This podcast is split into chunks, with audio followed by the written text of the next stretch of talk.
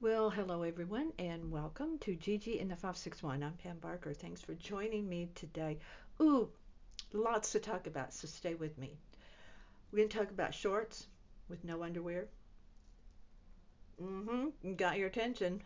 We're going to talk about really expensive potato chips and really cheap living off of what you can get at Aldi tons to talk about.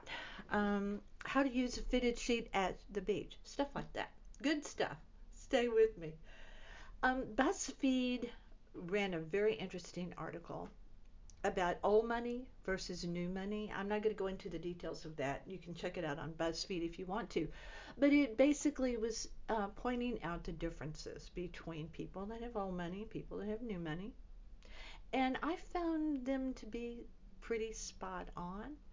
Um, I think most of us probably do know people with old money and people with new money, right? I mean, um, many years ago when I worked at the bank, I'll just use this as an example.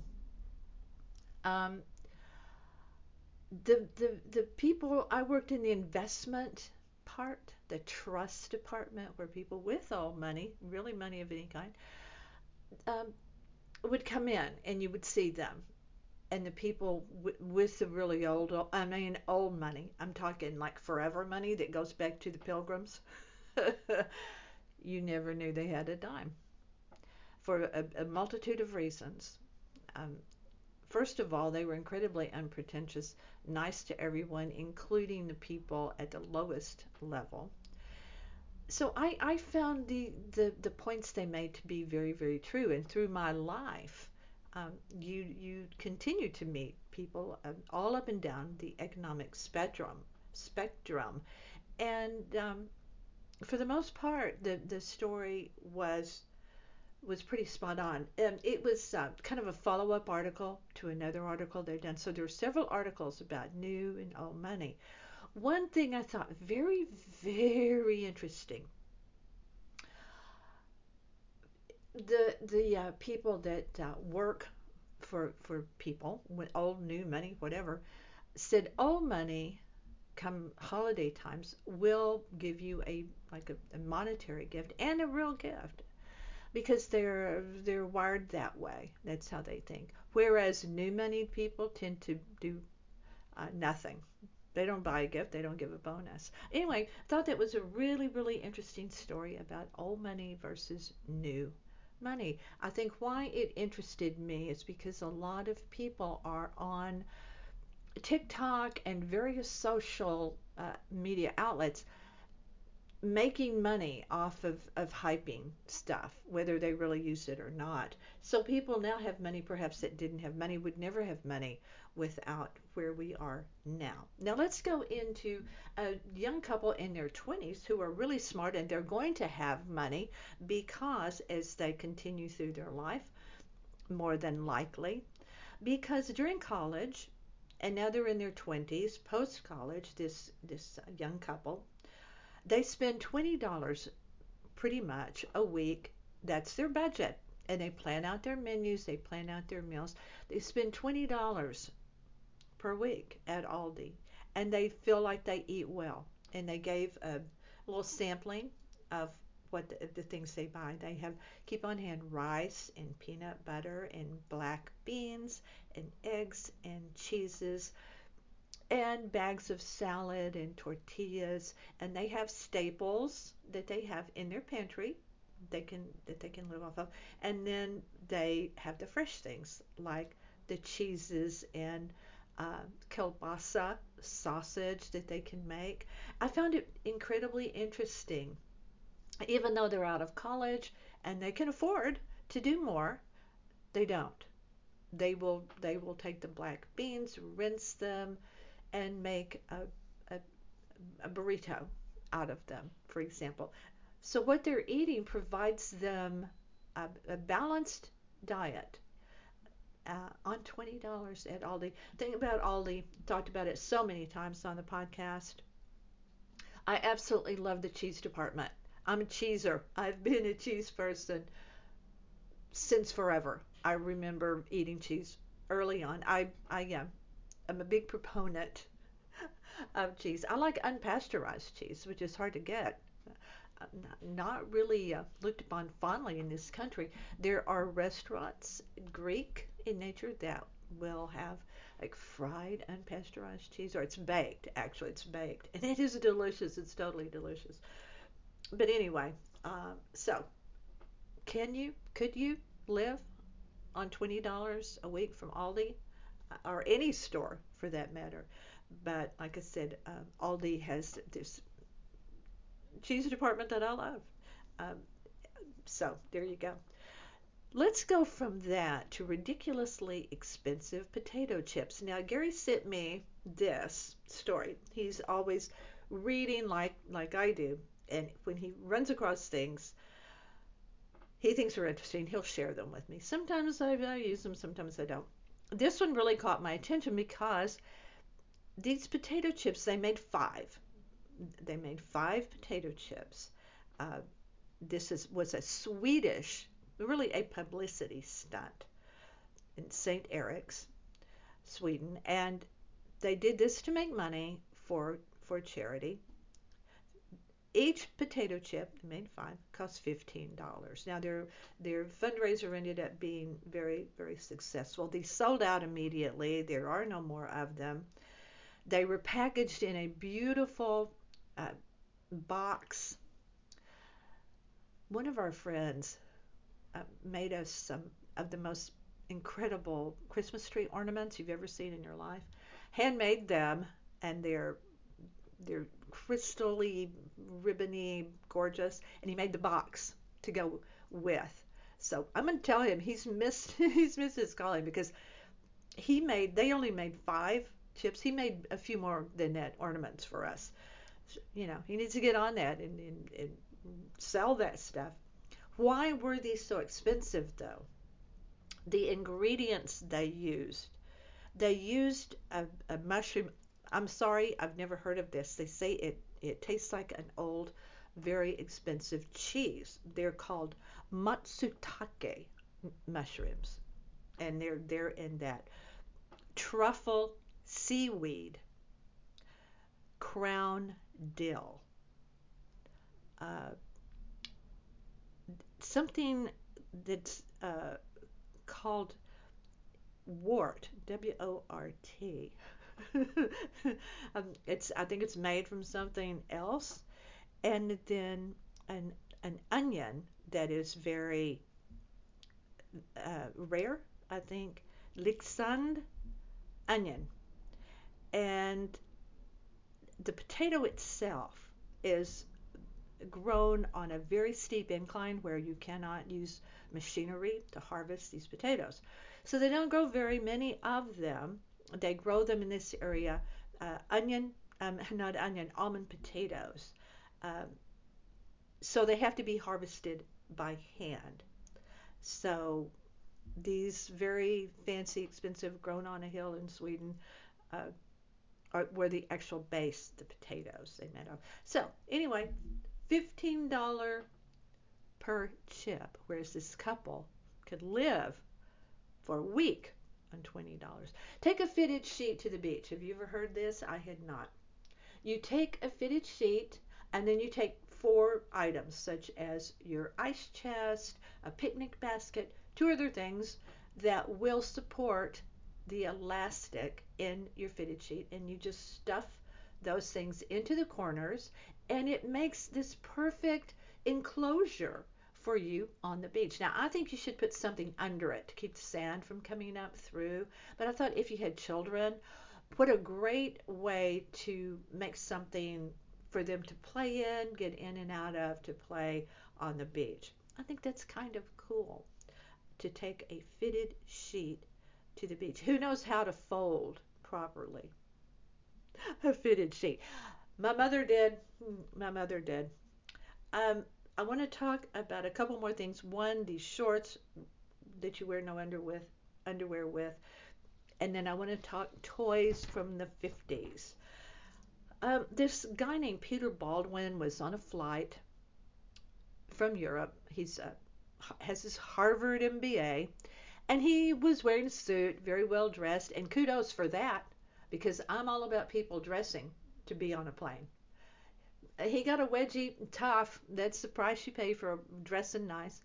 But he decided then he wanted to make some shorts that were comfortable, that did not cause discomfort. Necessity, mother of invention, right?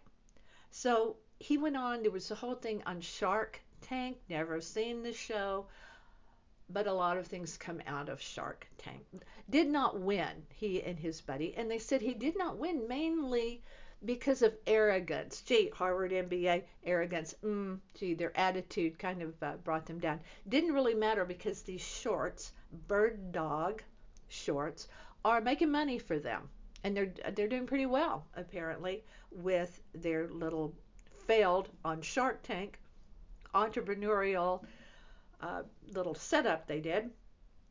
Um, the thing about bird dog shorts, they're for men, by the way, and I guess women can wear them. A couple of things the fabric they're made out of helps with sweating, like when you're working out. The, the fabric is much more comfortable than regular fabric shorts. But the, the, the kicker of it, the really intriguing part for men, apparently, is they come with a built in liner. So, mm, they do that in swimsuits. So, how is this so brilliant? I'm asking with the big question mark above my head right now. But it is, and it's doing really well, and I guess it holds everything in securely, and uh, it, it all is working out great. Now, here's the, the bottom line to me of these bird dog shorts they're pretty short.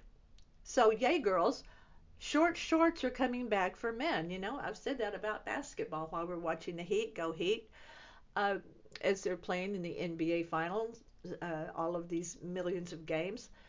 Bring back the short shorts. You know, the cheerleaders get out there in short shorts. The guys, come on, bring them back. Uh, but they're back with bird dog shorts. Now, I'm going to end up with this really crazy uh, bit that Gerry sent me uh, about the Gilbert Toy Company. Remember the other day we were talking about the glass with uranium in it?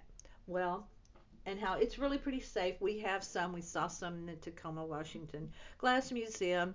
Whole big thing on uranium glass. Well, Gerry was the kind of kid, you have a Brainiac? Yeah, that was him. And he had a, a, chemistry set where you mix all these chemicals and stuff. And it was made, he tells me, by the Gilbert Company. Uh, the man that, that invented these games was named Alfred Gilbert. Now he he he was kind of he liked science and magic, a weird combination.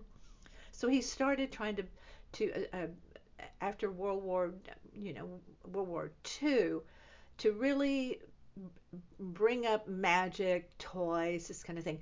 But it was the atomic age. Kids wanted to play with danger.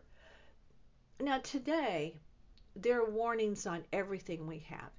Everything.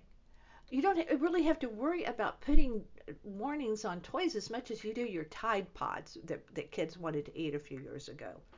But you're warned about everything. Don't do this, don't do that. Kids, kids, kids, adults, adults. Warning, warning, warning, danger, Will Robinson. Well, Alfred wasn't worried because he put together a toy that cost $50, which would be around $500 today. Uh, it was called the U238 Atomic Energy Lab, and it came with all sorts of things a Geiger counter. Talked about that the other day about playing with a with a toy Geiger counter. Um, by the way, Alfred was a, a Yale uh, graduate, so you know he had some he had some smarts. He was also an athlete. In 1908, he won gold medal in London in the Olympics. Uh, he was very interested in doing erector sets of kids making stuff. Kind of the precursor, in my opinion, to Lego. I don't know, real toy people could argue with me about that. But yeah, after World War II, it was the atomic craze, so he put together this atomic energy lab.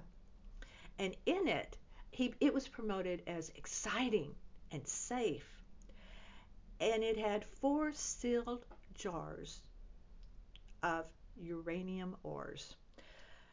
Now, the, the only warning they gave was if the seals were broken, they could get crumbly and it could cause radioactivity in your lab. This lab. You can still buy these, by the way, while they really didn't last long with Gilbert's company because $50 in the 50s, 1950, for a kid's toy lab. This didn't cut it apparently with parents. So they shunned them. They didn't they didn't really sell. So that was why they, they stopped offering them in their catalog. Not because they weren't safe and highly dangerous, toxic to kids. Mm, they just cost too much. But you can still get the Gilbert Toy Company U-238 Atomic Energy Lab if you've got thousands of dollars. Apparently, there's some still out there. I guess I'm not the only one out there selling stuff on eBay, huh? Gerry didn't have this particular one. He had the full on chemistry lab, apparently. But oh my goodness, excuse me, didn't care about safety at that time. I love that. So look it up. It's kind of fun to see what it looks like and how they there are photos of it, how it how it looked back in the I guess how how it still how it still looks. Uh, if you have any interest in that at all, it's it's interesting to think uh, how they didn't really care about kids' safety almost until kids were choking to death on Lego pieces. And then and then they got interested. Excuse me. I want to leave you with this as I do. 10 signs you're doing well in life. 1. You have a roof over your head. These are 10. I won't count them off. You ate today. You have a good heart. You wish good for others. You have clean water. Someone cares for you. You strive to be better. You have clean clothes. You have a dream. You're breathing. Be thankful for the little things, for they are the most important. Thank you so much for being here with me today. We have lots of stuff out there on northpalmbeachlife.com. See Gerry on All Things Cruise, G E R R Y. Barker on All Things Cruise for things he's written, as well as Splash Magazine worldwide. Visit our YouTube channel, North Palm Beach Life com as well as our website where we have tons of things, new things we've done in the area here in the Palm Beaches that you might find interesting. I hope that you will. Don't forget my books on Amazon. These podcasts always rest on northpalmbeachlife.com as well as on 20 other platforms. So thank you for that, staying with me, listening in. And now I have to go because I've started a new novel, a new fictional novel, and I'm very excited about it. Thanks for being with me. Pam Barker, Gigi and the 561. Stay with me.